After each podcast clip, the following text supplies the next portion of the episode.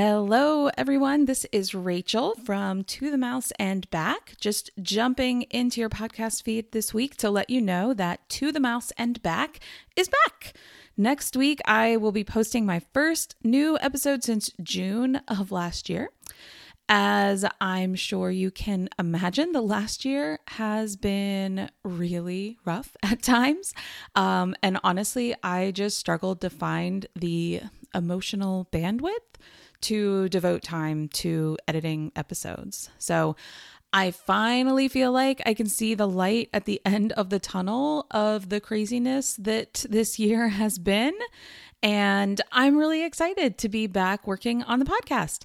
If you are going to Disney this year, please submit your trip so I can get my schedule set up.